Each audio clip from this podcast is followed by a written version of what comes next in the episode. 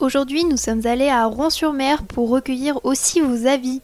Située sur les quais rive gauche, cette plage artificielle se tient du 7 juillet au 8 août. On n'avait rien à faire de la journée pour en profiter dehors quand il fait chaud. De nombreuses activités sont proposées pour les petits, comme des jeux d'eau, de la tyrolienne ou même du football. Euh, bah, on voulait faire du foot? Je vais peut-être faire l'escalade et tout. Non, l'escalade c'est pour les bébés, non. Ils aiment beaucoup faire euh, les ateliers. Euh, Cette année, il y en a moins, donc ils sont un peu déçus.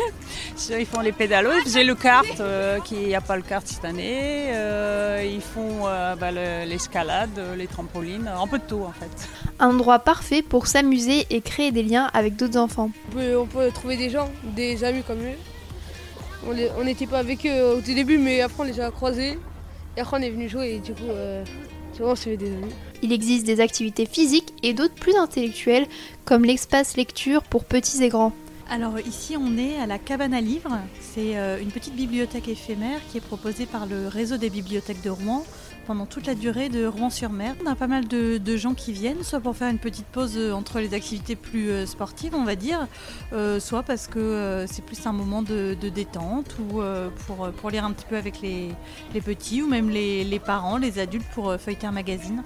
Alors on peut euh, venir lire en autonomie, mais il y a aussi des animations qui sont proposées euh, pendant toute la durée de Rouen-sur-Mer.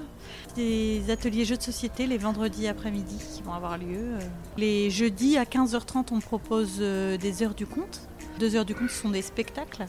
Donc on va recevoir euh, la compagnie Naxos euh, pour euh, les contes slaves et puis euh, aussi la grenetterie de mots.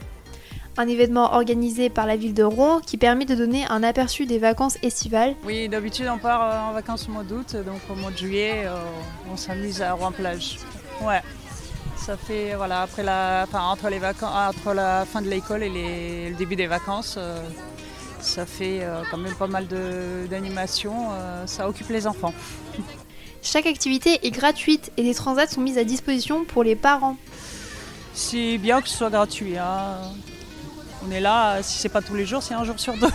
Dans les trois semaines à venir, bah, on habite à côté, donc... euh, Vu vos témoignages, on vous conseille d'y aller les jours d'été, n'hésitez pas.